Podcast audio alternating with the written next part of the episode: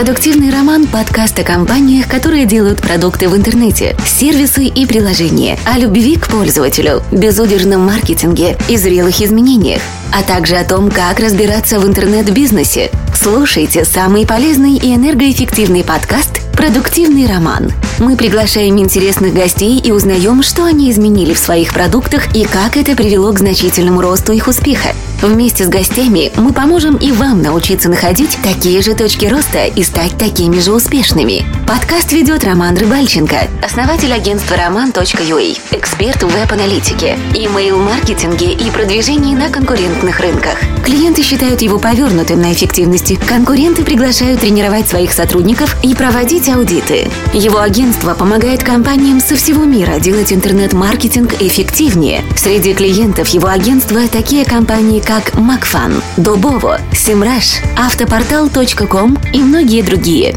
Встречайте, Роман Рыбальченко. Всем привет! Это 27-й выпуск подкаста «Продуктивный роман». Мы начинаем второй сезон, мы выходили уже в течение года. И в гостях у меня кофаундер and CEO компании UTeam Антон Мищенко. Привет, Антон! Привет, Роман. Всем привет. А, вы себя называете букинг для того, чтобы заказать для аутсорсинга, для того, чтобы заказать разработчиков. Расскажи чуть-чуть подробнее тем нашим слушателям, кто не сталкивался с проектом UTeam, чем вы занимаетесь? Чуть-чуть поправлю, мы называем себя booking.com для IT-аутсорсинга. То есть, если провести такую э, параллель с сервисом всем известным бронирования гостиниц, э, ты заходишь на сайт, э, например, там пробиваешь какой-то город э, в букинге, э, точно так же у нас пробиваешь технологию, э, например, там Java, получаешь список гостиниц на букинге, а у нас получаешь список людей, которых, список инженеров, которых можно забронировать на свой проект как э, такую dedicated команду разработки. Эм, то есть э, самое, наверное, большое, самое наше большое отличие в талант-пуле этих инженеров. Эти инженеры не фрилансеры, они не фултаймеры, а эти люди работают внутри аутсорсинговых компаний, дев-шопов, различных агентств. Эм, и вот, собственно, их больше нигде нельзя найти, по большому счету, кроме там, нашей платформы. Вот, поэтому принцип очень простой. Э, точно такой же, как на booking.com ты заходишь и бронируешь комнату в гостинице. Также у нас ты можешь забронировать время и скиллы программиста, работающего в компании. Круто. И получается, что вот у вас сейчас на сайте 800 таких девелоперов, которые, э, которые представ... Э, работают внутри компании и помогают компании, вот когда они не загружены, их, их распродать, правильно? Um... И да, и нет. Эм, с этого мы начинали. Ну, я, наверное, скажу, что самому проекту э, уже сколько, 9 месяцев. Э, компания чуть-чуть постарше, нам 3 э, года. А проект, сам, вот саму платформу мы запустили 9 месяцев назад. И, собственно, задумывалось это как раз как такой outsourcing for sharing economy. Да? То есть для тех компаний, которые имеют незагруженный пул инженеров, так называемый бенч, а, чтобы они могли через а, там, вот нашу платформу такой бенч продавать.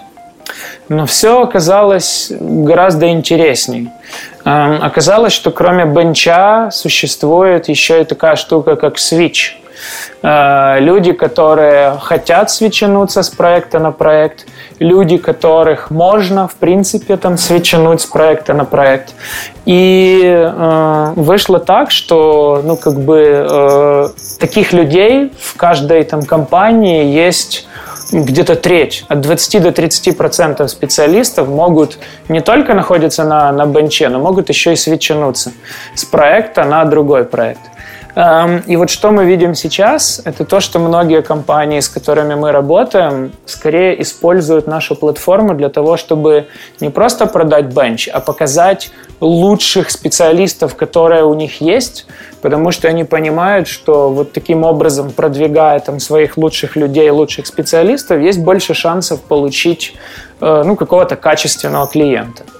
Э, соответственно, вот э, мне часто там потенциальные инвесторы, какие-то вот люди тоже в общении задают этот вопрос, получается ли вы, что вы платформа для бенча.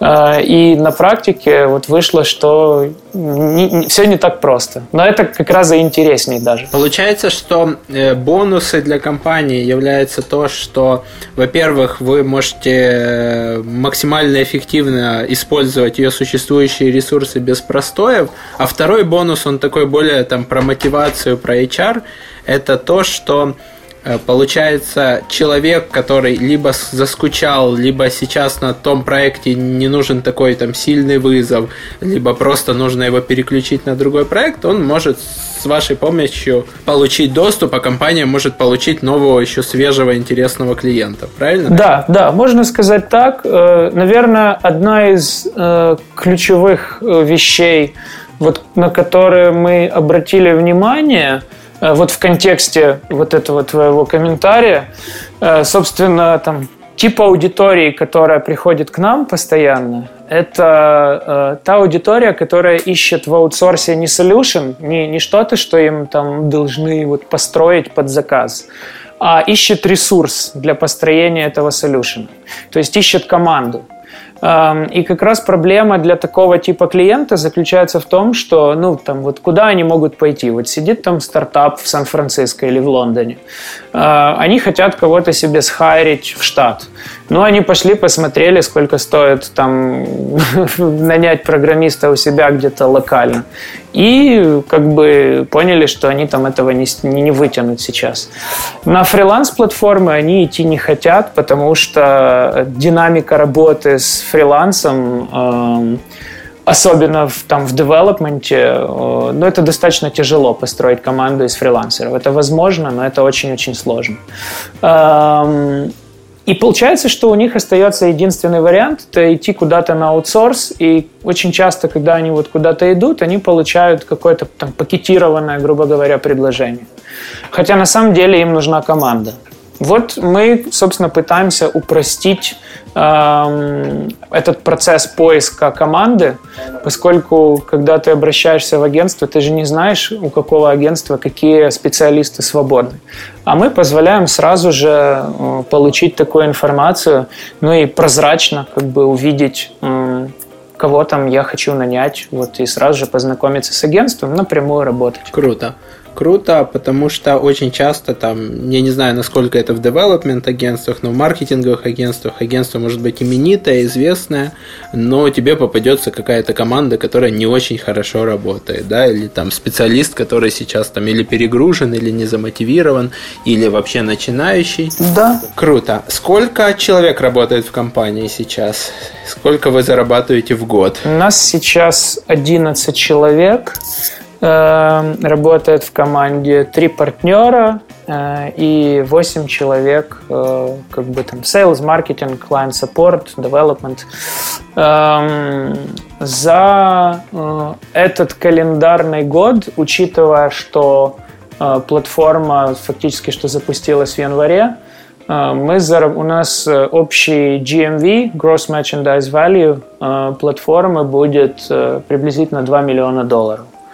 А, то есть она достаточно быстро пошла вверх, что косвенно подтверждает вот эту вот проблему а, на рынке, потому что вот клиент сталкивается с тем, что, боже мой, я не знаю, куда мне идти, где мне найти этого инженера. Я его не могу не нанять, фрилансера я не хочу, а бегать вот по, раз, по различным аутсорсерам и пытаться понять, где вообще кто есть, вот это моя единственная альтернатива.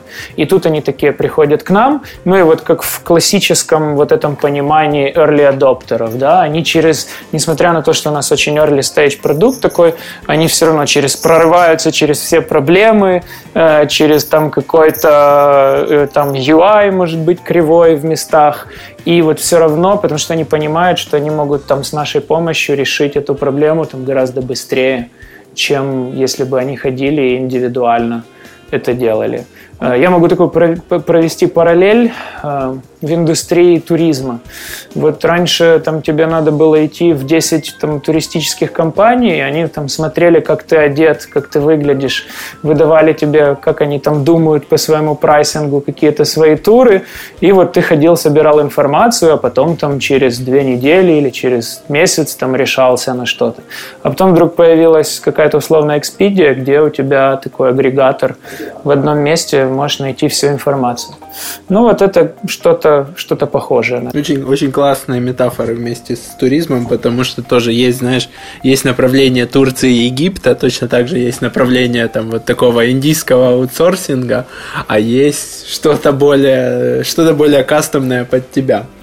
Э, я правильно понимаю для наших слушателей, что 2 миллиона долларов это через вас заказали у ваших партнеров на такую сумму, э, собственно, работы. Да, Абсолютно правильно. Угу. Как устроена ваша монетизация при этом? Как вы договариваетесь с партнерами? Сколько, сколько уходит партнеру, сколько забираете вы? Значит, ну, на сегодняшний день у нас э, мы являемся, как бы, кроме всего прочего, еще и payment платформой. Соответственно, э, партнеры, аутсорсинговые агентства э, выставляют инвойсы, получают деньги через нас. Соответственно, у нас есть комиссия, которую мы тоже зарабатываем. Она варьируется от 10 э, до 20 процентов в зависимости от э, там, того, какой, насколько крупный клиент, насколько крупный заказ, и еще там другие различные факторы есть, э, там, длина проекта, когда, допустим, может быть, кто-то сразу обращается на длительный срок, кто-то чаще всего кто-то просто хочет попробовать. Поэтому вот у нее есть такие рамки. Ну, кому-то, э, вот у нас такой фидбэк есть, для кого-то это слишком высоко, э, для кого-то наоборот, там это очень подходит. Но на, на сегодняшний момент мы вот остановились на такой комиссии. Эм, хотя не исключено, что в будущем будем пересматривать ее вот с, там, с, с тем ростом, который у нас есть. В принципе, мы сейчас растем на 15% months on months по нашим revenues. Э, поэтому я думаю, что достаточно скоро мы дойдем до таких, эм, до, до, до таких оборотов, когда мы сможем это пересмотреть. Сегодня мы чарджим такую комиссию, потому что это нужно нам для того, чтобы выжить. Вот так я скажу.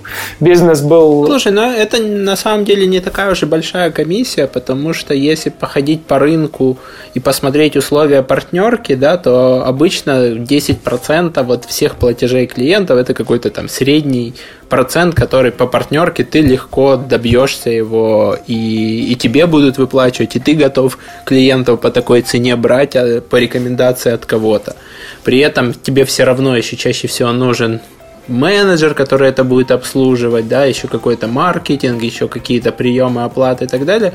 Поэтому любой, мне кажется, любая аутсорсинговая контора, которая там начала пробовать заниматься маркетингом, у нас было пару таких клиентов, да, пока они нащупают, как это правильно делать, пока они найдут те каналы, которые для них работают, а, пока они поймут, как это работает, поинвестируют деньги сами, потом, поинвести, потом поинвестируют в команду или в э, маркетинг-агентство, то они поймут, насколько дешево им обходились следы до этого, да, а когда нужно больше выяснять. Да, есть такое. Когда нужно больше, выясняется, что это все дороже. Есть такое, абсолютно. Ну вот здесь как раз, наверное, и там наш value для нашего сапплайера, да, для агентства, для аутсорсинговой компании как раз раз, э, собственно, и заключается в том, что мы ну, даем им такой себе новый инструмент эм, для того, чтобы они могли получать э, таких лидов, которые, ну, скажем так, все хотят.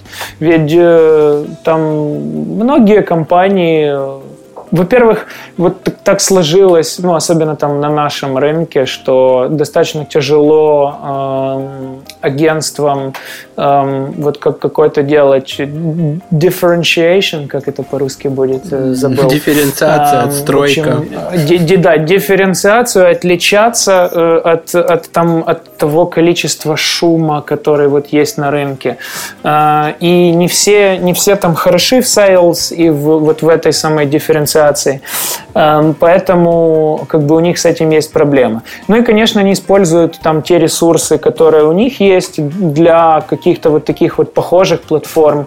Многие там пробуют пользоваться там тем же Upwork, эм, но там, например, если вот посмотреть на Upwork, он же весь заточен под такой э, краткосрочные проекты. То есть это там задизайнить лого, какой-то там SEO сделать или что-то задевелопить ну, на какой-то краткосрочный срок. И поэтому, соответственно, и клиенты такие туда приходят. Они ищут вот, э, вот что-то такого типа. Иногда бывает э, как бы ну, клюет, скажем так, большая рыба, но, но все-таки на Upwork немножко другая аудитория. Ну, а то, как мы себя позиционируем, собственно, это и заточено под то, чтобы приводить более профессионального и более долгосрочного клиента. То есть мы говорим там о том, что у нас нету фрилансеров в талант-пуле. Это dedicated команда. Вы как бизнес работаете с другим бизнесом. Это очень большое преимущество работать B2B, э, там и налоговое, и операционное, это проще. Ну и плюс, конечно, когда ты нанимаешь э, там человека, у которого есть рабочее место, которого там, у которого есть менеджмент, которого как бы проще контролировать.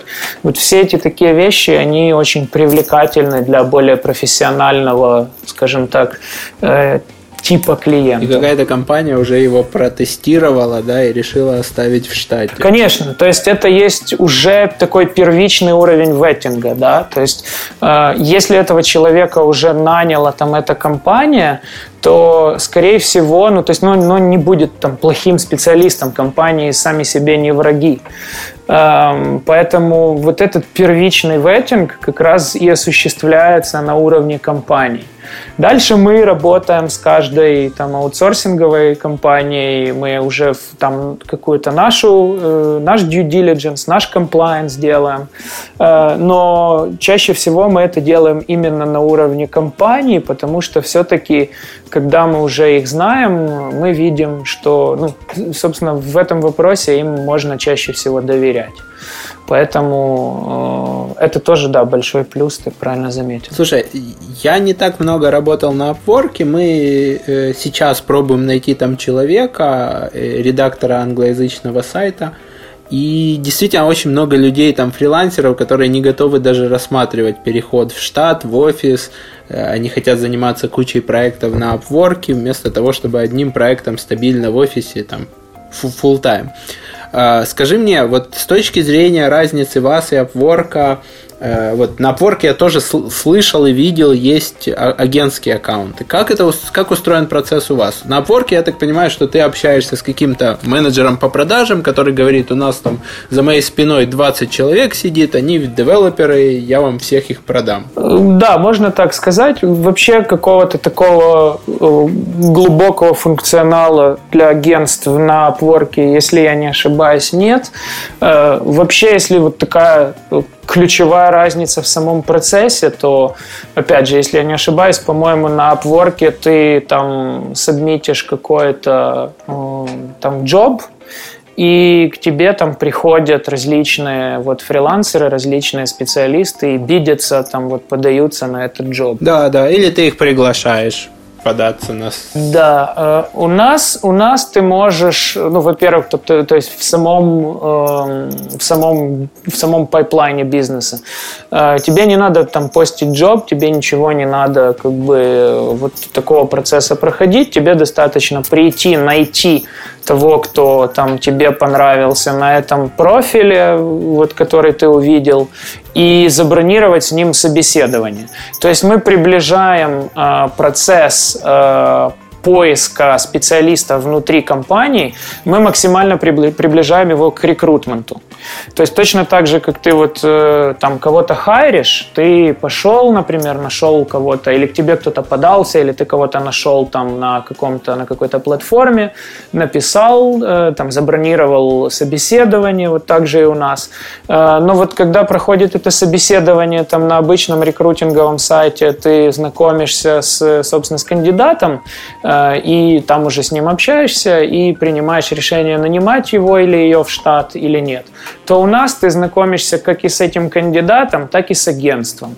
Да, и дальше ты уже можешь э, с этим агентством пообщаться и тоже понять вот на уровне сапплайера, подходит ли тебе э, там вот это вот агентство, с которым ты будешь работать или нет. Э, и у нас, кстати, есть кейсы, когда многие там вот очень сильно обращали на это внимание, они бронировали там э, вот собеседование с программистом, и иногда им даже чуть ли не важнее было э, там, то, какая это компания. То есть они знакомились с компанией параллельно, какой-то у них тоже свой чек-лист был, и там они их устраивали, и они уже начинали именно с этой компанией работать как с подрядчиком. А есть другие кейсы, когда вот приходит другой клиент, и он хочет выбрать лучших из там, нашего талант-пула, потому что они там, например, не против работать с несколькими компаниями, они э, не против там, вот, удаленно, чтобы люди были разбиты на разные офисы.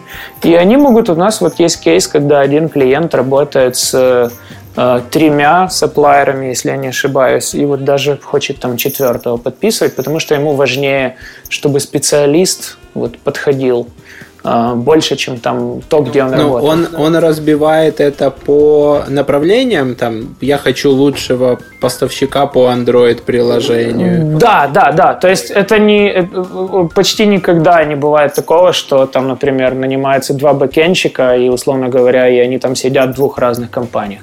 То есть все-таки это идет э, там вот направлениями, блоками, то есть там фронтенд, бэкенд, QA, э, вот, вот, вот таким образом. Там иногда веб, mobile, вот как-то так. Но ну вот есть такие кейсы, когда несколько несколько компаний вовлечены вот в этот процесс. Ну, если обе стороны это устраивает, то почему бы, почему бы и не работать так? Наша задача, по большому счету, это просто предоставить инструменты для того, чтобы две стороны встретились и нашли самый эффективный способ своей работы. Продуктивный роман. Подкаст о компаниях, которые делают только прибыльные продукты в интернете. Мы возвращаемся в студию. У меня в гостях Антон Мищенко, кофаундер и SEO компании UTeam. Слушай, очень интересно ты рассказал про процесс. А, как при этом клиент, он обязан сразу забронировать какое-то количество недель минимально. Вот как, как самой компании потом тоже вот они договариваются о том, что какой-то э, разработчик будет работать над проектом, он, например, сейчас простаивает да, на бенче, а вот там через две недели им его надо вернуть обратно, чтобы он занялся какой-то там, придет большой проект. Как, как вы с этим работаете? Ну, у, у, у вендора, у подрядчика есть свой аккаунт, где, собственно, чаще всего это там какой-то бизнес-девелопмент менеджер занимается его менеджментом. А, они создают профили для своих специалистов и указывают там вот эту вот доступность, availability, да, в какие, в какие сроки там этот специалист доступен. Эм, Поэтому э, этот... То есть прям календарь, как на Airbnb, да? Условно говоря, да. То есть можно его там угу. без, э, бессрочно засетапить, а можно определенные сроки указать. Э, опять же, все зависит там от ситуации внутри компании. Ну вот и, и, и наш, наверное, наша задача это дать вот этот инструментарий, который позволит сапплайеру, агентству, ну, собственно, сделать там процесс таким, каким они хотят, чтобы он был. Эм, а со стороны клиента, э, ну, э, приходят разные клиенты. Эм, Все-таки, несмотря на то, что мы ориентируемся на сегмент тех, кто ищет долгосрочные проекты, иногда бывает, что приходят вот более там краткосрочные лиды. Но, опять же, э, здесь, наверное, все лежит в плоскости того, что там наша задача это свести две стороны, мы можем заранее, там, наше агентство, которое у нас в Талентпуле есть, нашего вендора, предупредить о том, что вот пришел э, клиент, который там указал, что он ищет человека там на какой-то краткий срок. Если вы с ним там захотите общаться, то, пожалуйста, мы только за. Если нет, то, соответственно, мы ему дадим об этом знать. Эм, ну вот, то есть, опять же, максимальная гибкость, но при этом фокус идет на на, на такую dedicated команду, которая все-таки ищется на более долгосрочные проекты. Сейчас э, вот мы там смотрим по нашим метрикам. Э, это, конечно, э, такая средняя температура по больнице, и эм, все-таки там самой платформе не так много месяцев еще. Эм, и поэтому вот мы, ну уже даже сейчас мы видим там, что там у нас средняя продолжительность жизни одного клиента э, там около 6 месяцев.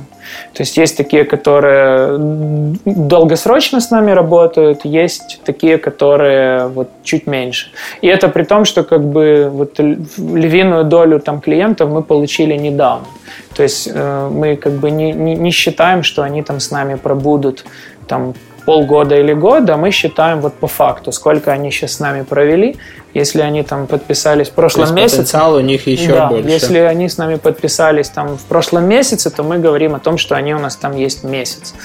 Э, поэтому вот в большинстве случаев как раз так и получается, что ты ищешь э, такую dedicated команду, э, ты обычно вот мы видим, что человек начинает там или э, клиент начинает там с кого-то одного, он хочет попробовать э, этот сетап, и если все у них получается, то они дальше скейлят эту команду, и это получается такой классический, называется team extension, когда у тебя там есть э, какая-то экспертиза техническая внутри компании клиента, э, там CTO, какой-то head of tech, product, э, и вот он ищет э, такой экстеншн для своей команды, эм, с которым, собственно, дальше будет работать. Интересно. Скажи, а вот я видел, что до Ютима ты достаточно долго работал с проектом Pizza Express. Это, я так понимаю, проект из Англии. Угу. И я их же вижу у вас в клиентах э, уже Ютима. Да, есть такой. А скажи, пожалуйста, как вы вот поняли, да, кто будет портретом вашего клиента, какое у вас было представление о нем при запуске проекта? Да. И какое оно вот сейчас, да, то есть кого вы определяете как вашу основную аудиторию и как оно трансформировалось, как вы понимали, что Угу. Вот для этих мы делаем. Тут, наверное, надо разделить UTeam, UTeam компанию и UTeam платформу. UTeam компания вообще была нами запущена в 2014 году, а, когда мы увидели на рынке, скажем, такую нишу в контексте вот такой digital трансформации для компаний, когда там вот, допустим, есть какой-то бизнес или какой-то стартап, который хочет построить там продукт, условно говоря, а, но у них там не хватает технической экспертизы, у них не хватает знания, там, как пройти все ступеньки этой лестницы от, грубо говоря, идеи до ее реализации и э, им нужна помощь с этим. И вот мы начали с того в свое время, что основали консалтинговую компанию именно по product development. То есть это такая была product development consultancy. И вначале мы, собственно, этим занимались, э, отдавая на разработку э, в Восточную Европу как раз вот такие вот проекты. При этом мы там занимались исключительно построением этих продуктов для наших клиентов. И в какое-то там в одно прекрасное время мы увидели, что на самом деле большая там часть э, э, скажем так, большая часть головной боли приходит от тех аккаунтов, от которых приходит меньшая часть денег. То есть э, консалтинг очень тяжело скейлить, но это всем известно. Чем больше платит клиент, да, тем, тем меньше с ним проблем. Эм, тут суть, суть в самой модели. Когда ты занимаешься консалтингом, это тяжело скейлить, эм, и ты получая, ну, естественно, ты зарабатываешь какие-то деньги, но они экспоненциально не растут. Эм, и есть там вот, вот такой один кейс. А есть второй кейс, когда, допустим, ты сделал консалтинг, и тут к нам там приходит клиент, который говорит, мне надо нанять Э, вот команду, которая бы это реализовывала. Ну и мы говорим, окей, вот как мы с тобой в начале нашего разговора говорили о партнерке и о комиссии, мы точно так же там пошли к нашим знакомым компаниям в Украине и предложили на вот таком, в таком sales режиме, как бы мы получаем партнерку, а вы э, занимаетесь, собственно, девелопментом. И, конечно же, вдруг мы такие сидим и понимаем, что э, это же гораздо лучше и легче скейлиться. То есть э, для, ну, допустим, там мы можем как консультанты стянуть 2-3, там, не знаю, ну, 4, наверное, уже очень сложно проекта. А, а здесь э, как бы есть неограниченный потенциал э, для того, чтобы скейлить эту модель. И, конечно, мы были и клиентами аутсорса, и работали в нем, и, и продавали его, поэтому мы понимали тоже как бы со своей стороны плюсы и минусы вот этого существующего какого-то статуса кво, и потребности клиентов. И вот таким образом мы пришли к, там, к той платформе, что мы делаем. Это такое было длительное вступление для того, чтобы сказать, что вот угу. в начале эм, портрет нашего клиента был там, совсем другой, чем, чем вот когда мы запустили платформу. Для платформы портрет клиента эм, это стартап, сейчас мы сервим стартапы. Почему? Потому что у них процесс принятия решений и комплайенса гораздо быстрее, чем у там, больших корпораций в процессе вот, поиска э, и подключения там, development партнера какого-то. Э, это стартапы, у которых обязательно есть технологическая экспертиза, то есть CTO, Head of Tech, там вот э, есть, в общем, какая-то техническая команда уже, то есть это не такие аматюрные стартапы. Эм, и они ищут вот быстрый способ, как эту команду проскейлить, вот как, как получить там инженеры, которые, ну, они просто там вот в своем условном Лондоне или в Сан-Франциско, ну, не могут найти, или у них там нету денег на то, чтобы его на месте привести. И, и, и, и вот если так грубо очень сказать, то это наш портрет нашего кастомера. Дальше в процессе уже изучения тех, кто купил там, скажем, наши сервисы, те, кто, те, кто забронировал и нанял девелоперов через нас, мы уже начали видеть какие-то там другие паттерны. Вот, например, недавно мы анализировали там наших последних лидов э, и последних кастомеров и увидели, что э, конверсия по э, Э, например, по пайплайну таких клиентов, которые э, имеют продуктовый опыт, гораздо выше, чем если это просто, ну, условно говоря, если там мы просто с CTO общаемся.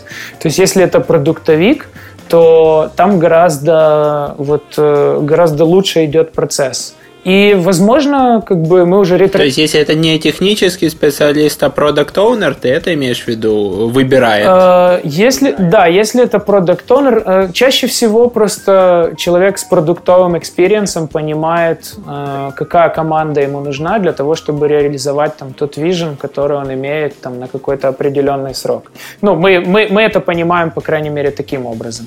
И поэтому логично, что вот мы им прямо на блюдечке даем там то решение, когда они могут посмотреть на всех этих специалистов и вот решить, кто же им больше подходит для реализации такого видения. Например, сначала мы думали, что там это может быть платформа для CTO. А, как оказалось, CTO скорее будет там конечным каким-то стейкхолдером и принимать конечное решение, чем участвовать в процессе там вот э, выбора кандидатов. Он может, вот когда эти кандидаты найдены, то э, тогда он может там посмотреть, принять какое-то решение, пообщаться с агентством. Это да. Но за него там, э, за него кто-то должен там какие-то вот шаги еще вначале сделать для того, чтобы этих кандидатов найти, отсеять и т.д. и т.п. Поэтому вот картина нашего пользователя, она так вот постоянно меняется. Ну, это логично.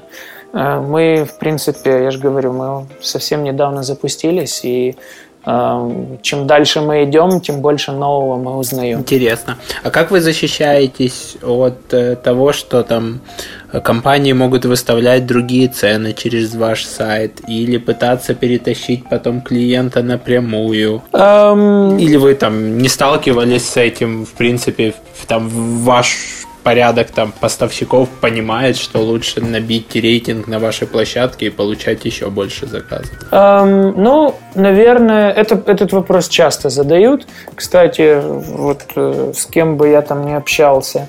Э, наверное, первое, что нужно сказать, это любая сам сам дизайн платформы э, любая платформа я имею в виду бизнес дизайн то есть платформы как бизнеса предполагает, что будет вот этот вот черн. То есть э, вот ты идешь на Airbnb, там бронируешь комнату, э, знакомишься с хозяином, ну и потом ему что, я уже там приеду, эм, забронирую тебя там, может быть, напрямую. Эм, то есть черн такой есть всегда, и сам, собственно, дизайн платформы как бизнес, бизнеса предусматривает, что масштабируемость этого бизнеса ну, выше, чем этот черн. То есть э, растет она быстрее, чем, чем этот черн происходит. Э, это первый момент. А второй момент, и, наверное, более важный, заключается в том, что э, ну вот надо, надо вот если мы смоделируем ситуацию, в какой вообще, в какой ситуации там может произойти то, что кому-то захочется нас обойти? Эм, там, допустим, мы понимаем, что чаще всего для там, платящего клиента, э, ну, на них всегда очень мало есть рычагов там, влияния, что ли, не знаю, правильно ли это называть рычагами влияния, но, в общем, там с ними они подписывают какие-то базовые terms and conditions, то есть, э, э, в принципе, они могут как раз быть источником вот, желания такого обхода, такой платформы. Потому что мотивация у клиента чаще всего, о, я же, там, может быть, рейт уменьшится, там, я что-то сэкономлю, что-то для себя выиграю. Для, э, для компании, для агентства э, ну, мотивация получать больше, э, она, конечно, существует, но ведь мы есть таким дополнительным маркетинговым источником. И на данном этапе вот с теми, э, с теми агентствами, с которыми мы работаем, э, кейсы были такие, что вот как только клиент начинал заводить об этом разговор, эм, агентство приходило к нам и говорило, ребята, тут клиент говорит, э, собственно, что хочет как-то напрямую начать работать, что нам делать?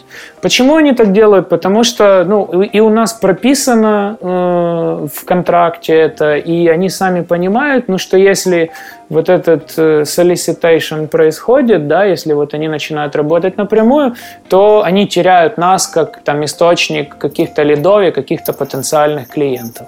Э, мы, в принципе, там за несколько месяцев можем, можем это увидеть, если там объемы проектов упали или, или куда-то никуда не двигаются, то есть мы это можем отслеживать.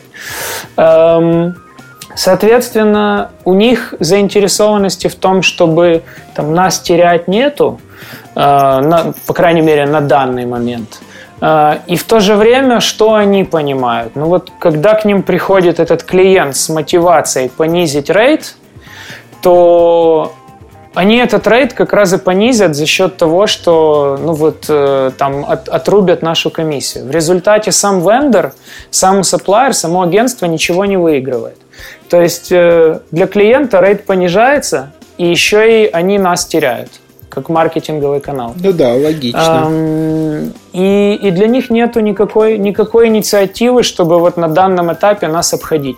Я предполагаю, что э, если, ну, допустим, гипотетически мы посмотрим в будущее и увидим, что, например, там есть какая-то компания, у которой там очень большой проект, который был найден с нами, эм, вот на, найден нами для них, и эм, там они хотят найти э, способ с ними напрямую работать, потому что даже там условные э, какие-то 15 или 20 процентов для них это очень большая комиссия, э, вот, вот тогда они могут э, что-то начать, начать думать, ну, тогда им просто будет, может быть, выгодно с нами ссориться. Но именно поэтому мы закладываем в любое взаимоотношение с нашими вендорами падающую комиссию. То есть с течением времени она э, там с 20% падает на 15%, потом на 10%. Э, поэтому вот в какой-то момент все приходит к тому, что она становится такой, что ну, просто нету смысла.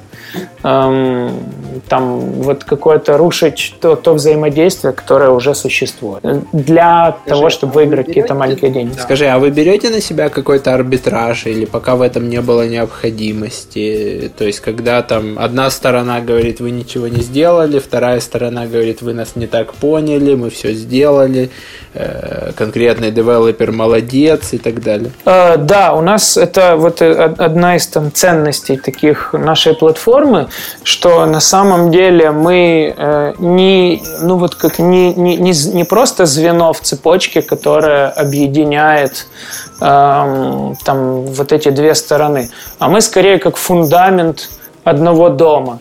То есть э, вот э, наш, наш интерес заключается в том, чтобы все были довольны и все было справедливо.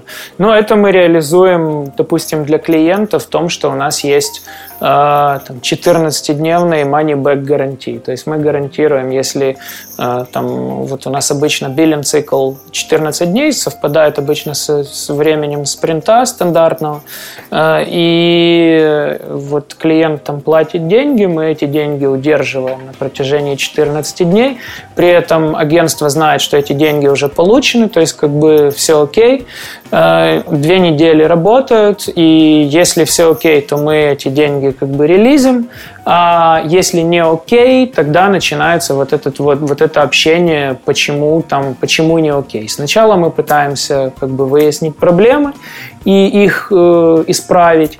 Если клиент этого не хочет, то мы можем заменить команду, Э, такое бывало буквально несколько раз, и опять же, чаще всего в процессе вот этого вот э, общения выясняется, какие действительно есть проблемы, и все как-то расходятся по-мирному, потому что вот эти вот две оплата за две недели, но ну, это не настолько критичный срок, чтобы э, вот была какая-то большая драка, большой скандал. Эм, и либо в третьем случае клиент просто говорит, что как бы нет, я хочу деньги назад, у нас есть процедура там возврата этих денег, и опять же мы проводим какой-то mediation, где э, обе стороны разбираются, почему это произошло. Но поскольку этот биллинг цикл не шестимесячный не, и даже не месячный, то ну, как бы никто очень сильно не страдает от этого. При этом все предупреждены о, о правилах нашей платформы, и в случае чего это не является каким-то сюрпризом. Продуктивный роман. Подкаст о компаниях, которые делают только прибыльные продукты в интернете. И мы снова возвращаемся в студии. Э, у нас в гостях Антон Мищенко, SEO и кофаундер UTeam. Круто, ты рассказал. Э, скажи, какие ты вспомнишь сейчас вот за эти там 9 месяцев активного роста, там 15% months of, э, months of months, кейсы значимого роста или падения после того, как вы что-то меняли в продукте, да, то есть может там ценообразование, может подходы в маркетинге, да, за счет чего у вас получалось или сильно расти, или вы что-то делали, и все сильно падало, и вы возвращались назад? Ну, э, вот один такой пример почему-то сразу мне бросился в, не в глаза, а в, в мозг, в голову.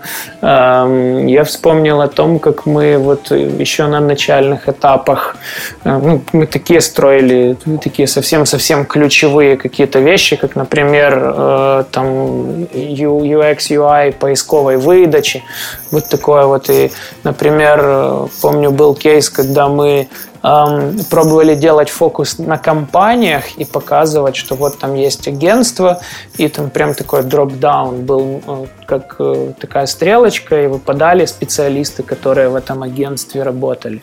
И вот мы смотрели на это, крутили это, пытались с этим разобраться, и, ну, и какая-то была такая ужасная конверсия. И потом там решили, а вот давайте попробуем все упростить, все по максимуму обрезать и сделать просто поисковую выдачу вот такую натуральную, как в том же Upwork, как в том же э, на любом там другом фрилансерском или там хайринговом сайте, где просто люди. То есть вот что ведь в конце нужно клиенту? В конце всего этого процесса клиенту там нужен специалист, с которым он будет работать, или команда таких специалистов. Поэтому давайте вообще там на этом этапе уберем из этого уравнения компании и попробуем потестировать вот просто исключительно людей. И мы это максимально упростили эм, и вот перезапустили, скажем так, через, там, по-моему, два месяца э, вот после начала вот такой, с таким вот уже другим немножко UI. И, ну и сразу конверсии там несколько раз выросли. А, и вот, кстати, после этого оно пошло так вот э, с таким, с таким стабильным, хорошим ростом. Ну, первые несколько месяцев у нас вообще был рост э, достаточно большой, просто потому что там ты не с чем сравнивать эти первые несколько месяцев. Да, с нуля, с нуля сильно легче расти. С нуля, с нуля, с нуля рост в 1500% там никого не, не удивит. Эм, а потом он вот стабилизировался на уровне 15-20% months on months. И как бы с где-то с, вот с марта месяца на этом уровне мы его нам, нам, нам его получается поддерживать.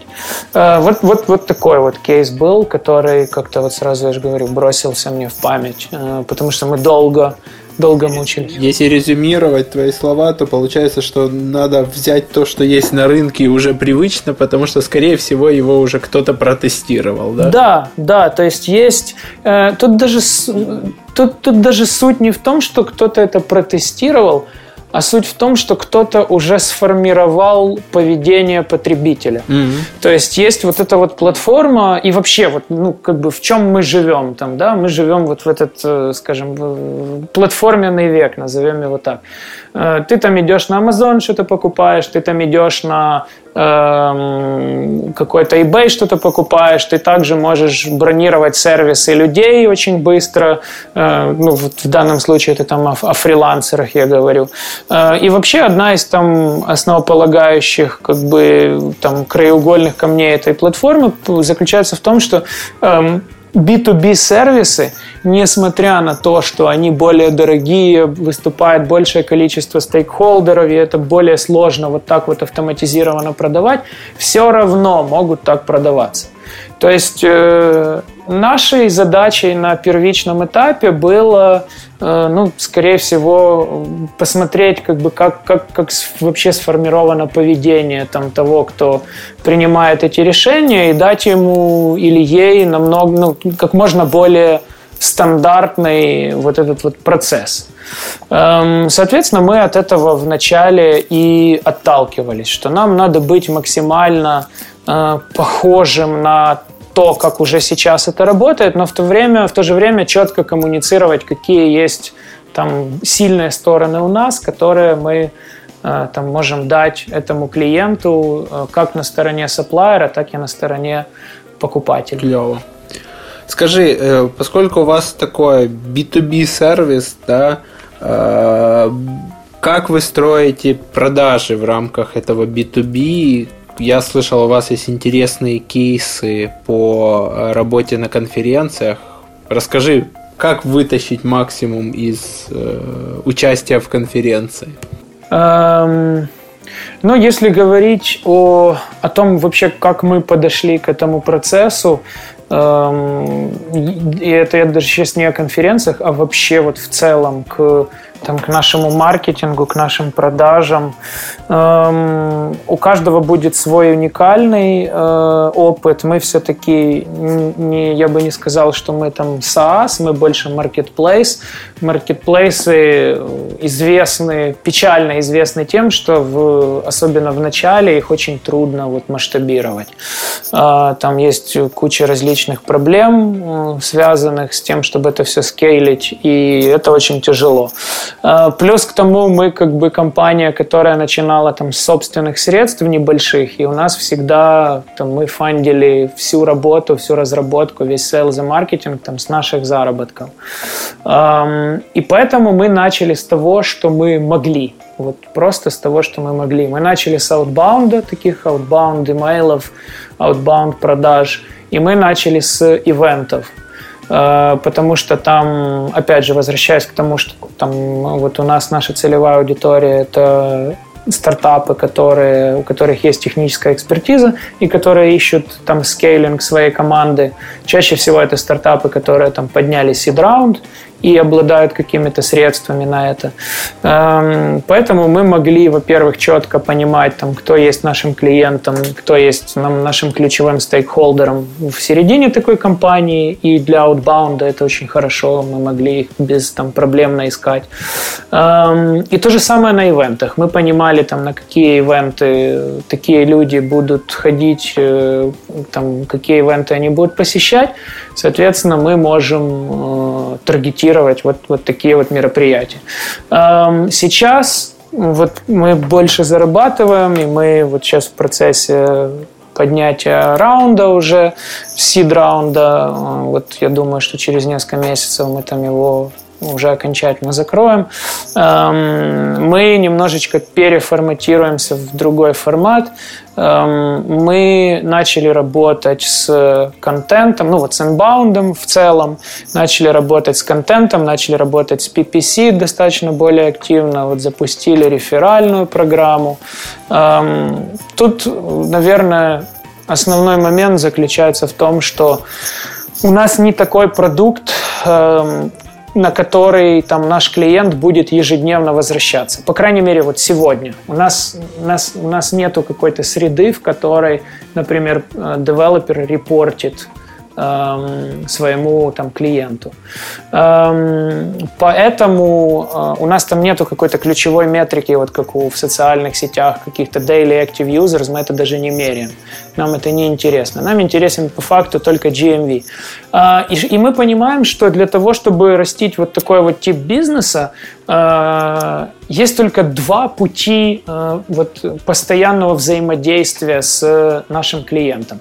Это контент и комьюнити. То есть выстраивать комьюнити и давать контент, который действительно бы приносил пользу этому клиенту. Вот э, про ивенты ты задал вопрос, я о них могу более детально рассказать. Как раз вот недавно мы выпустили такую статью о, о том, как мы привлекаем, собственно, клиентов через, через большие там, конференции. Там целый такой детальный гайд его можно у нас на блоге почитать э, о том, как бы, как мы это делаем, как мы, как мы зарабатываем с этого и как мы выстраиваем этот relationship. Я, я не знаю, ты хочешь, чтобы я сейчас более детально об этом рассказал? Да, давай расскажем вкратце нашим слушателям, как, как, как построен этот процесс какая там получается конверсия, потому что, ну, на, ну, насколько я понимаю, то у вас есть э, достаточно неплохой зазор там в будущем получать много SEO-трафика, но это достаточно такая, знаешь, перегретая ниша, и это всегда не быстро и не гарантированно. Да, то есть понятно, что куча фриланс-бирж это правда. Э, будет пытаться находиться по запросу hire PHP developer и так далее. Соответственно, я так понимаю, что вы начали не с SEO, а вот один из вариантов это... Да, вот только сейчас мы стали там более несколько месяцев назад более активно работать с SEO, с контентом, с, с PPC, вот как я говорю. И тут есть свои интересные варианты. То есть, да, мы понимаем, что, допустим, есть очень много шума на этом рынке, это видно по там, различным факторам. Всегда есть вариант, вот как HubSpot сделал с inbound маркетингом. Вот не было, не было inbound маркетинга. Это, кстати, очень классный кейс.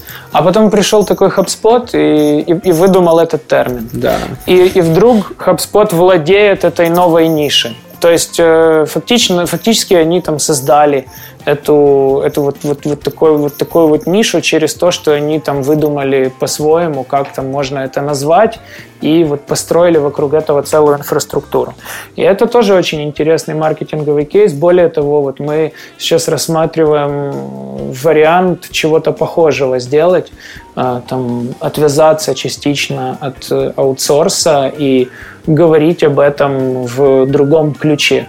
Есть, например, такая тоже из чего-то похожего. Такая достаточно известная компания Andela в Африке.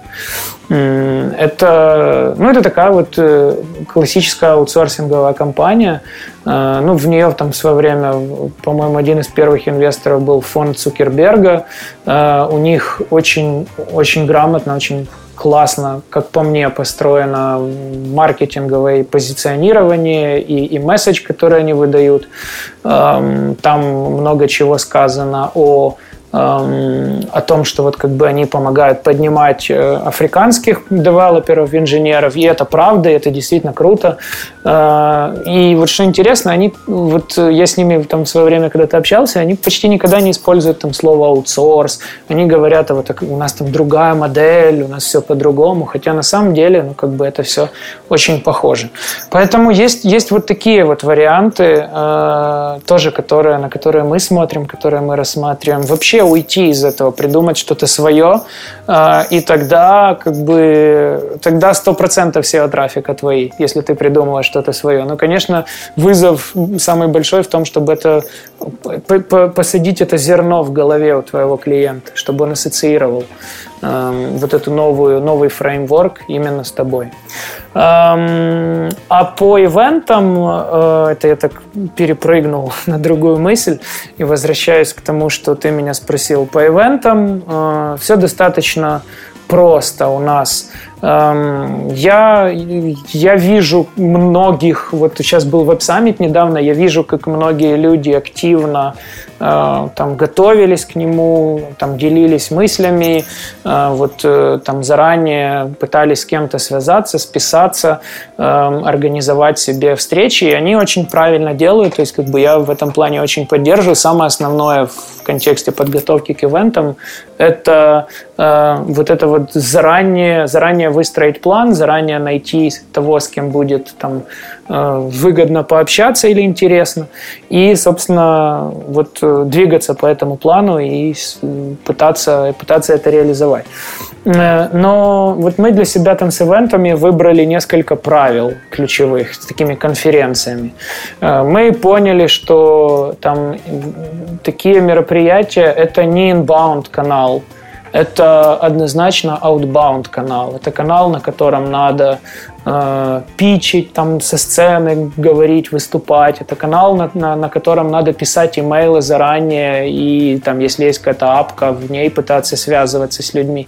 То есть не ждать, что к тебе там кто-то придет, а заранее это все организовывать. Мы поняли, что ивенты это Особенно если там ты стартап, и ты создаешь какой-то value, продаешь что-то новое, эм, то это платформа для... Эм, эм, есть такое слово в английском языке evangelizing. Э, платформа для проповедника. Вот у тебя твой стартап, там твой продукт, проект – это твоя религия. И вот эта платформа для того, чтобы эту религию внести в массы, а не просто там ходить на Э, какие-то выступления вот э, крутых чуваков, которые сами занимаются тем, что несут свою религию в массы. То есть вот я не помню, когда я последний раз был на мероприятии, чтобы я пошел на чье-то на чье-то выступление. У меня действительно это очень давно было. Э, и третье, наверное, самое важное. Мы поняли, что эти ивенты они совсем не созданы для того, чтобы закрывать сделки на них, а скорее для того, чтобы создавать вот этот вот relationship, э, для того, чтобы вот встречаться с концентрированной твоей целевой аудиторией в одном месте, с ними э, говорить и э, получать э, дальше уже с ними контакт, развиртуализироваться и, собственно, дальше уже их как-то нерчерить. А на самом деле вот по ивентам ну, это не секрет, а наш, наша тактика заключается вот в одной простой вещи, что когда мы пишем клиенту, э, потенциальному там лиду или кому-то еще, э, мы никогда не, мы, мы никогда не пишем sales письмо Мы никогда не пишем о том, вот мы такие крутые, придите, посмотрите на нас, там, купите нас или вот что-то в таком роде. А, любому потенциальному клиенту а, мы, мы, мы фактически пишем письмо о, о помощи. А, помощь это заключается в том, что нам всегда нужен фидбэк. И логично, что наша, вот по нашему продукту, логично, что наша целевая аудитория, там, наших клиентов, лучше всего может дать фидбэк по нашему продукту, ну, ведь мы для нее это строим. Эм, поэтому у нас нет задачи этому клиенту там что-то вот прямо сегодня продать. У нас наоборот есть задача выстроить продукт и процесс таким образом, чтобы он потом сам захотел прийти и там через нас это купить. Вот, вот это наша основная мотивация. Эм, и мне кажется, как-то так получается, что вот немногие это делают больше идет какого-то вот такого вот прямого sales outbound, где ты там рассказываешь о эм, своем сервисе или о своем продукте, э, и, ну и на этом все заканчивается. А на самом деле вот этот пайплайн какой-то коммуникационный должен выглядеть так, что ты, когда вот пишешь это, этот месседж, он не должен быть а, а sales, он должен быть, это должна быть просьба о помощи. Пожалуйста, дайте мне фидбэк, я ведь строю эту штуку для вас. Эм, мне очень действительно нужно понимать, как вы думаете и что вы хотите. И после этого, естественно, у, там, у экспертов в своей области они всегда хотят поделиться этой экспертизой. Э, не все, но в большинстве случаев люди соглашаются там что-то сказать, что-то подсказать.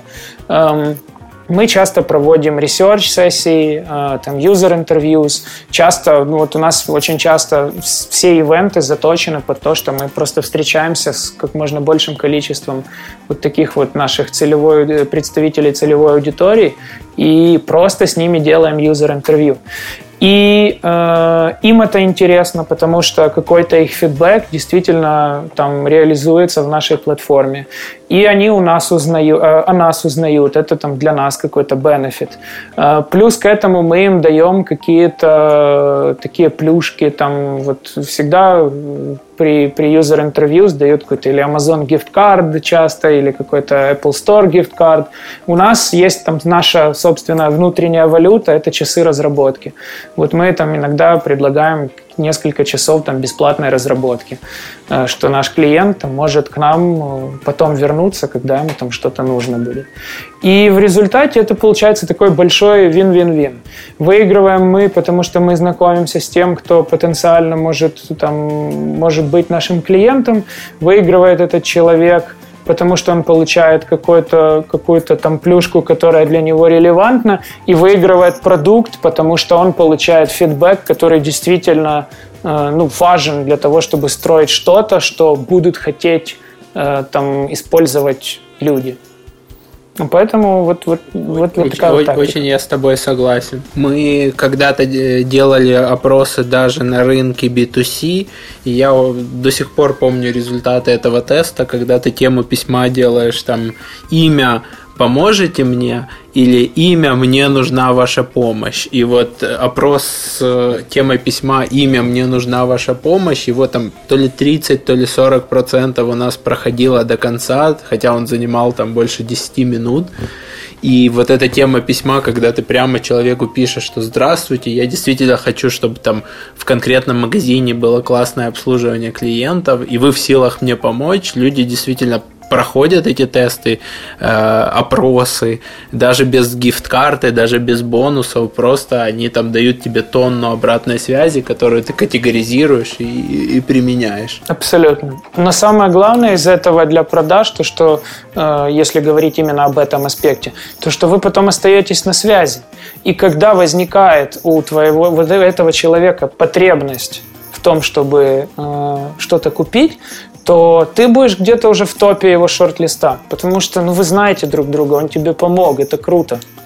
Это, это уже человеческий relationship. Сто процентов. Я недавно, путешествуя сейчас по Европе, встречался с друзьями, которые занимаются разработкой, и они говорят, вот у нас был подкаст э, с ребятами из Reply.io, сервис для таких псевдочеловеческих писем.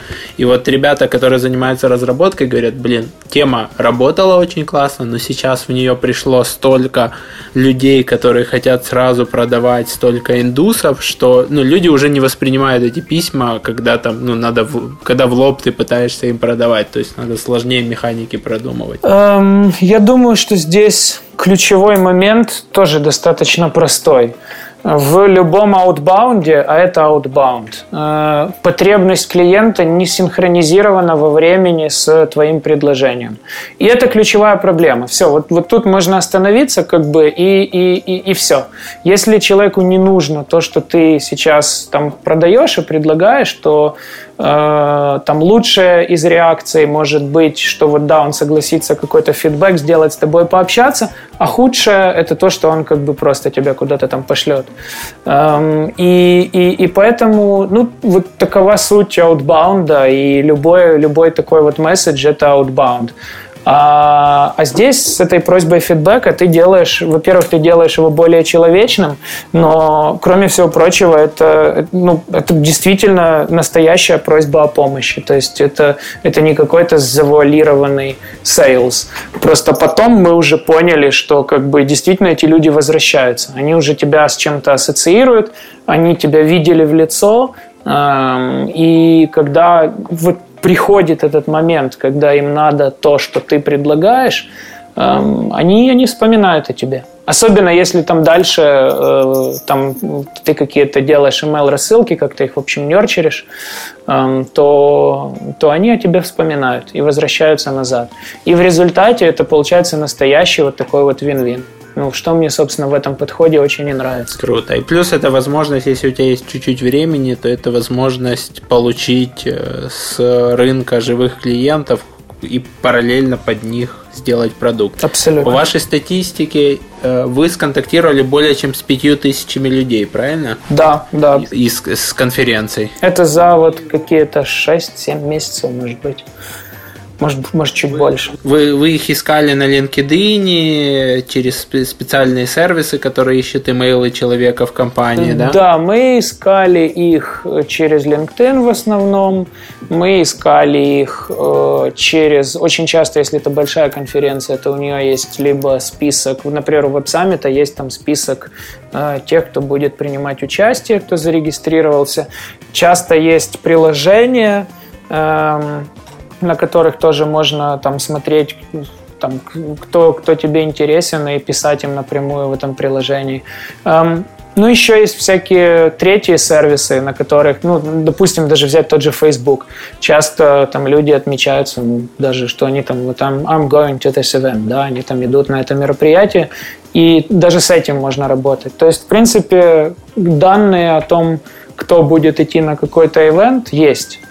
Эм, тут можно даже по третьему делать, можно прийти в первый день ивента, и, и, и пройтись по стендам, допустим, тех компаний, которые там есть, и выбрать из них, кто действительно мог бы дать полезный фидбэк и написать им в тот же день или, или просто напрямую подойти и пообщаться. Согласен. Какая у вас воронка в итоге получилась? 5, 5 тысяч вы сконтактировали? Да, около 5 тысяч мы, мы, мы сконтактировали. И на самом деле вот довести до фидбэк-сессии э, доходило не так много людей. Там доходило было около 5, может быть, чуть больше процентов. Я помню, что... Ну, вот сейчас, э, кстати, тут был веб-саммит, наша команда ездила, у меня еще там результатов точных нету, э, но эм, до этого это было около 5%. То есть мы там за э, там, 5 где-то 4-5 месяцев провели 250 вот таких именно сгенерированных с ивентов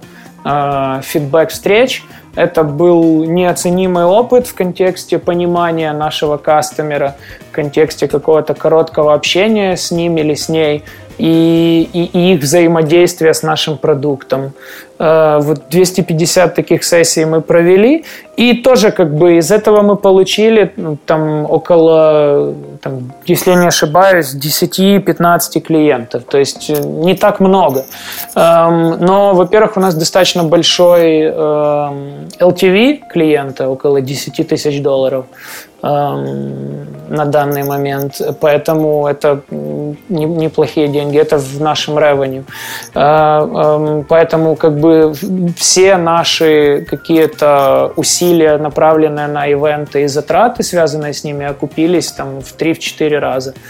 Эм, но кроме этого мы еще получили уйму полезного опыта, э, уйму полезного фидбэка и вот этот вот бренд эм, exposure – да, то есть э, мы говорили о себе, и вот, как я вначале говорил, использовали ивенты как платформу для для, для того, чтобы проповедовать о нашей вот этой вот новой религии, которая есть, название которой UTeam. Круто, круто. Это получается, что если поделить 90 тысяч э, прибыли на 5 тысяч контактов, это что в среднем на, на контакте можно заработать 18 долларов Э, грязной прибыли, ну, не учитывая времени тех людей, которые ищут эти контакты, и тех, кто проводит с ними интервью. Знаешь, что самое интересное? Э, сейчас, если э, я, по-моему, вот эту вот статью писал там месяца э, полтора назад или два. А, то есть, э, ведь большинство там этих клиентов, которые пришли через эти конференции, ну, какая-то часть из них, как минимум, это все еще наши активные клиенты. То есть, э, большая там часть их ценностей еще лежит в будущем. Э, они еще нам сейчас приносят деньги и, и, и будут приносить еще какое-то время деньги. Э, поэтому на самом деле эта цифра будет только увеличиваться дальше. Классно. Что тоже как бы очень круто. Классный такой подход out of the box, да, там, что все пытаются, наверное, контекст закупить, по SEO продвинуться, да, а вы пошли в такие и вроде бы и продажи, и не продажи, да, потому что это фидбэк-сессии. Ну, это же нет хорошей жизни. Да, это нет, нет хорошей жизни. Что могли, то и делали. Плюс нам действительно не хватало фидбэка. Э, вот большую часть уже вот таких вот каких-то неожиданных результатов ты получаешь, там, выполняя там, какой-то, ставля, ставя там одну задачу, выполняя какой-то эксперимент, вот чаще всего ты получаешь какой-то неожиданный результат. Э, вот э, так, так у нас было, например, с ивентами и с этим сбором фидбэка. Э, так у нас, да, вот так у нас было даже с самой платформой, когда мы там совсем думали об одной модели бизнеса, а в результате пришли к чему-то совсем другому, что вот сейчас так быстро и интересно растет. Эм, поэтому я считаю, что да, наверное, ключевой посыл всем предпринимателям, вообще кому угодно, это оставаться открытым к, к тем возможностям, которые приносят вот, вот эти эксперименты различные. Согласен, согласен. Потому что я видел эти ставки в контексте по запросу Hire a Developer, поэтому я понимаю, что, что ты имеешь в виду, когда говоришь, что это не от хорошей жизни. Тут ну, 18 да, долларов. На, на, имейле, да, или больше можно заработать, а там можно заплатить за клик больше 18 долларов легко. Гораздо больше. Гораздо больше, там долларов по 100 я видел ориентировочные ставки. Да, есть такое, есть такое. Мы, конечно, даже сейчас мы там даже не думаем о таком. Вот я говорил о том, что мы запустили, э, ну, достаточно вот начинаем активно раскручивать PPC. Э, у нас, конечно, нету больших каких-то объемов, но все равно мы пытаемся пробиваться через этот шум на каких-то таких маленьких кост per кликах, искать какие-то вот углы того, чтобы с какого-то угла себя продвигать, где меньше конкуренции, что ли. А, но вот э, поэтому я и затронул, что там иногда выгоднее какой-то придумать новую, новый, новый пласт там коммуникации для рынка, чем крутиться в вот в каком-то таком шуме. Перегретом. Да, да. Поэтому вот мы об этом и думаем. Потому что, конечно, шума очень много. Клево. Скажи, э, как, как у тебя проходил вот этот вот переход от э, там, наемного сотрудника, потом консалтинговой практики, да, которая плохо масштабируется, к вот такому вот маркетплейсу? Были ли какие-то кризисы по дороге, или оно как-то естественно прошло? Лучше вообще спросить, как, как человек с первым образованием пианиста вообще попал, вообще попал в эту всю историю. Слушай, прикольно. Расскажи. Я не знаю, судьба, судьба. Не, на самом деле, как бы, э, как как это произошло? На самом деле я вот э, если так посмотреть на какое-то мое резюме, да, конечно, были моменты, когда я работал там вот full time на, на, на какую-то компанию, но в большинстве, там, в большинстве своем я всегда как бы был в стороне. То есть я всегда был или консультантом, или что-то еще, да, какой-то первый опыт я набрал там, работая вот э, на, так сказать, на полную ставку в середине какой-то компании. А, а так, в принципе, я всегда старался держаться независимо. Ну, я в свое время, вот когда там почти что только там школу закончил, я как раз занимался музыкой, и меня пригласили учиться э, в Великобритании, э, тоже именно вот по классу, по, по, по музыкальному направлению. Ну и как-то... То есть в Лондон ты переехал не благодаря IT-части?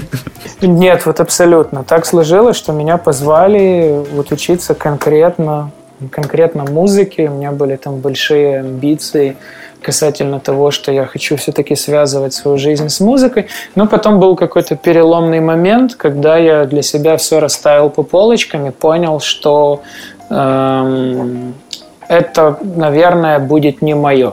Ну и, в принципе, я там об этом абсолютно не жалею. Я вообще стараюсь ни о чем не жалеть. И как только вот у меня этот переломный момент случился, меня утащило а, в такую э, смежную отрасль, в музыкальный бизнес. Я работал с различными тут в Британии рекорд-лейблами, с различными компаниями, вообще там с дистрибьюторами в музыкальной индустрии. И я был вот в это все дело вовлечен в такое интересное время, там в конце, в середине двухтысячных, когда любая там интересная компания в музыке была как каким-то тех, технологическим стартапом. То есть музыка тогда вот сейчас все-таки индустрия поднимается скорее, э, ну как по мне, а, а вот в середине 2000-х, после там, того, как вот компании не понимали, боже, как зарабатывать там на цифровой музыке, что теперь делать, куда падают продажи там альбомов э, и т.д. и т.п., вот происходил такой кризис. И э, вот где-то в то время я связался... И это же получается iPhone iPhone еще тогда не было. iPhone не было, но были уже iTunes. Падение был iTunes. mp3.com уже было, да? Уже был, уже был MP3, уже давно был Napster, уже давно было пиратство музыкальное, и тогда оно как раз вот процветало. Вот этот вот Direct Connect или как-то так это называлось, когда люди напрямую... И Napster, и да, и, и, и куча разных всяких сервисов, э, которыми можно было пользоваться, чтобы, в общем, бесплатно это все получать. Э, ну и тогда вот появился тогда же, или в 2001 или в 2003, по-моему, появился iTunes, по-моему, все-таки в первом. А, и это вот такой был первый шаг Apple там в сторону того, чтобы этот рынок захватить. И как раз тогда где-то на пике был iPod. Все это дело закрутилось, и все поняли, что как бы все, пришло, пришли уже там новые технологии, серьезно надолго, и стали действительно искать проактивно пути для того, чтобы что-то интересное из этого там сделать. И как раз в это время в этой сфере крутился я, который решил, что там все, я не буду больше играть на рояле, а, а буду заниматься бизнесом. И вот так вот как-то я стал состыковываться с различными компаниями в Британии. А, я, в принципе, там достаточно много там, за свою карьеру работал в маркетинге и в дизайне даже успел поработать. Поэтому вот, вот в это направление я ушел. И, соответственно, работая с такими стартапами, я там постоянно вот был открыт к, к тому, как это вообще происходит. Ну и как-то шаг за шагом а потом начали появляться свои идеи, свои бизнесы какие-то рождаться, маленькие проектики и, а, и, и чуть больше. Какие-то из них сразу там пропадали, ну как это обычно и бывает. Какие-то даже там до чего-то доходили, до каких-то акселераторов, инкубаторов, и потом тоже как бы накрывались э, или не, не приходили к какому-то значительному росту.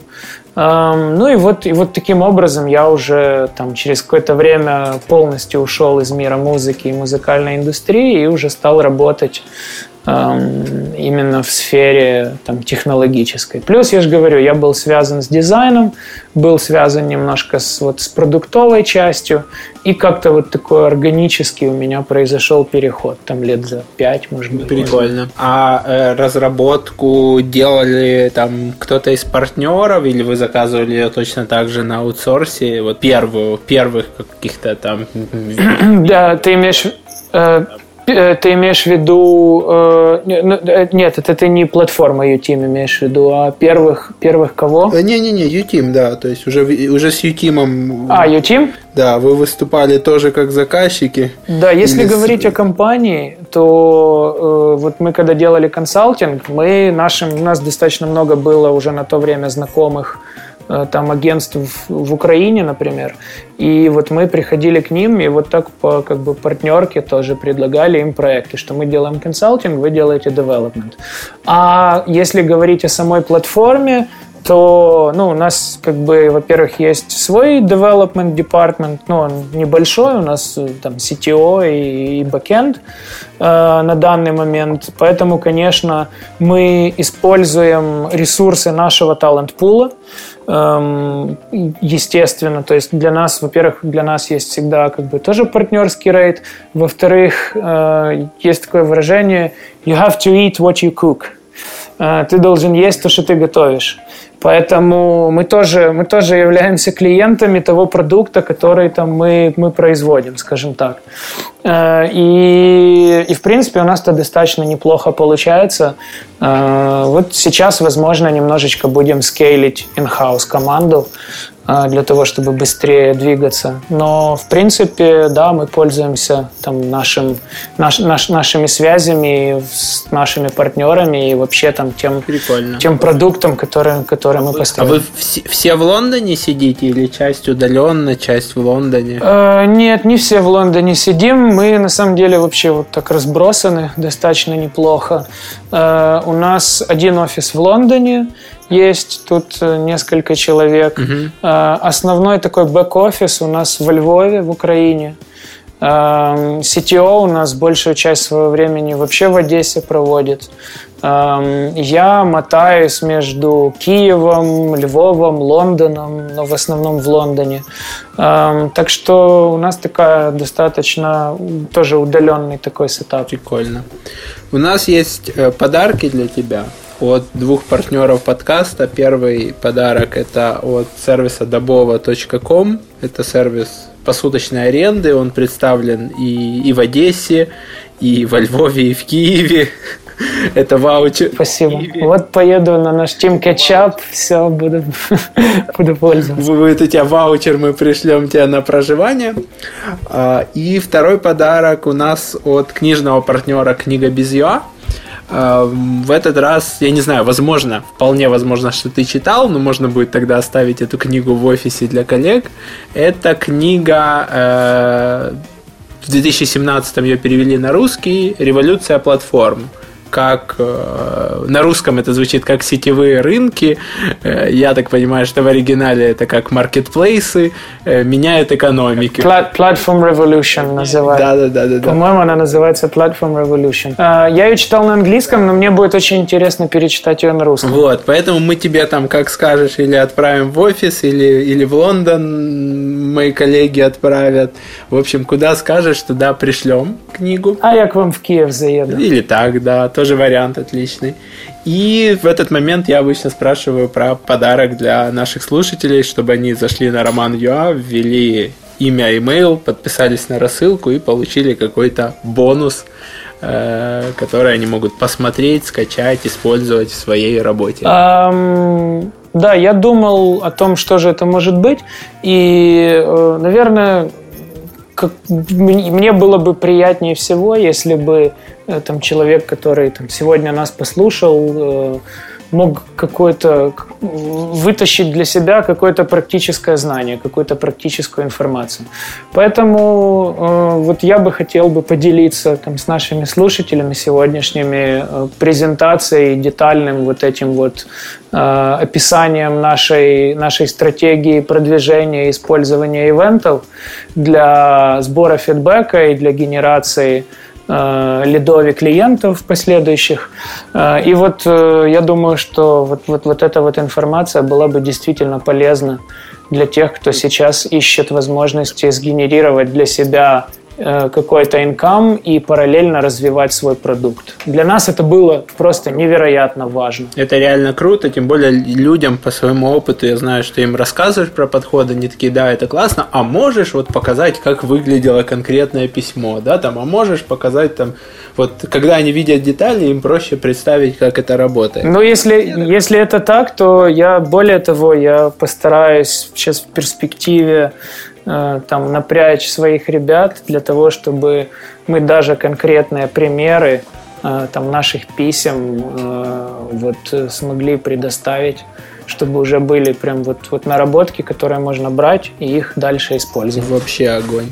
И напоследок расскажи, как ты проводишь время вне работы, да, как ты отдыхаешь, какое у тебя хобби, играешь ли ты еще на пианино, изучаешь ли ты современную музыку? Какое время вне работы? Нет, не слышал. Э, ну, как сказать, э, в основном, конечно, сейчас, э, ну, в любом случае, все, наверное, знают, что динамика там, работы в стартапе гораздо более такая жестокая, чем, чем динамика работы, например, в агентстве. Поэтому, конечно, большую часть своего времени я ем, сплю и работаю. Вот у меня три таких ключевых вещи. Но, но вообще у меня, э, конечно, есть моя музыка, да, которую я до сих пор продолжаю играть. Это, наверное, всегда со мной останется. Может быть, э, в какой-то мере, да и не может быть, а точно это на меня повлияло и сделало меня тем, кто я сейчас есть. Поэтому э, для меня это всегда был лучший способ э, выключить мозг и уйти в какой-то другой мир, заставить другое полушарие работать. Эм, я очень люблю путешествия. Я был в более чем 50 странах. Ну вот сейчас, э, Круто. к сожалению, да, сейчас, к сожалению, снова-таки динамика работы не позволяет путешествовать. Есть много людей, которые проповедуют. А где тебе понравилось в последнее время? Вот из такого 50 э, стран это нормально. Так, у меня, по-моему, если я не ошибаюсь, 30 с лишним. Да. Где тебе понравилось? Куда бы ты хотел вернуться? А, я, у меня есть сразу же номер один, вот, э, номер, номер один место, куда бы я хотел вернуться, но я даже скажу топ-3 городов, которые вот, мои три самых любимых города. Эм, Круто, давай. На третьем месте у меня идет Севилья, на втором месте Дубровник – а на первом месте Киото. Ух ты. Я, Прикольно. Да, я, я был в Японии, меня эта страна как-то зацепила. Ну, хотя я, конечно, там был туристом, но я ездил сам. То есть я пытался, вот, так сказать, немножечко э, проникнуть в этот мир, все-таки увидеть его не просто как турист, а как там действительно люди живут. Э, мне это очень понравилось. Э, там то, что я успел увидеть а, и вот я прям сплю и вижу, как я возвращаюсь в, именно в Киото, потому что я э, вот не, не, не, не успел сделать все, что я хотел, и настолько меня этот город зацепил, что вот вот, вот, когда меня задают этот вопрос, у меня сразу же готов ответ. Вот настолько, настолько мне хочется. Круто. Слушай, я тут зашел на thebesttravel.com, чтобы глянуть свое количество стран. У меня их 36, но все три города, что ты назвал, я во всех трех их не был. Поэтому классный для меня тоже зазор. Да, я рекомендую. Очень рекомендую. Я люблю, э, как, как, как мои друзья говорят, люблю старую рухлядь я люблю путешествовать по каким-то старинным местам. Я был на Мачу-Пикчу, э, был в, там, на пирамидах египетских, ну, многие были, но это все равно для меня это был, наверное, самый счастливый день моей жизни. Был в Анкарвате. В Анкарвате был в Камбодже вот как раз. Да, там прикольно. Вот очень хочу поехать в Мексику. Э, не, все, все никак не доеду. И, и, и, и вот э, Япония тоже особняком стоит, там не везде э, осталась старина, потому что ну, там из-за войны, из-за различных вот таких вот штук. Но там, где она есть, это невероятно. Мне, мне очень интересен их э, образ мышления, их история. То, как они пришли из того мира, в, каком они, в котором они жили, в тот мир, в котором они сейчас живут. И это очень два разных мира. Как они это совмещают. И вот, ну, интересно, одним словом, Классно. страна. Спасибо тебе большое за интервью. Было очень полезно э, и уверен, что у вас все получится и что вы порадуете нас там сейчас уже конец 2017, что вы порадуете 2018 новыми новостями своих успехов. Вот. Э, спасибо, что выделил время на это интервью. Спасибо тебе, Роман. Я надеюсь, что я принес какую-то ценность, и вот кто-то из людей сейчас э, возьмет что-то, попробует сделать о том, о том, что я сказал. Наверное, это было бы самой большой наградой Круто, для меня. да, да. Я надеюсь, что по результатам этой передачи те, кто нас слушает, запустят еще больше продуктовых бизнесов и будут э, переходить из такого немасштабируемого сервисного бизнеса к масштабируемому продуктовому. Ребята, если вы до сюда дослушали, мы будем очень благодарны за отзывы на iTunes. Я знаю, что там их не просто оставить, но вы уж постарайтесь. За расшаривание в соцсетях. Э, ставьте там лайки, и до новых встреч. Пока-пока. Подкаст «Продуктивный роман» о компаниях, которые делают продукты в интернете, сервисы и приложения. Подписывайтесь на новые выпуски на сайте roman.ua в разделе «Подкасты». Ставьте 5 баллов в iTunes и рекомендуйте друзьям.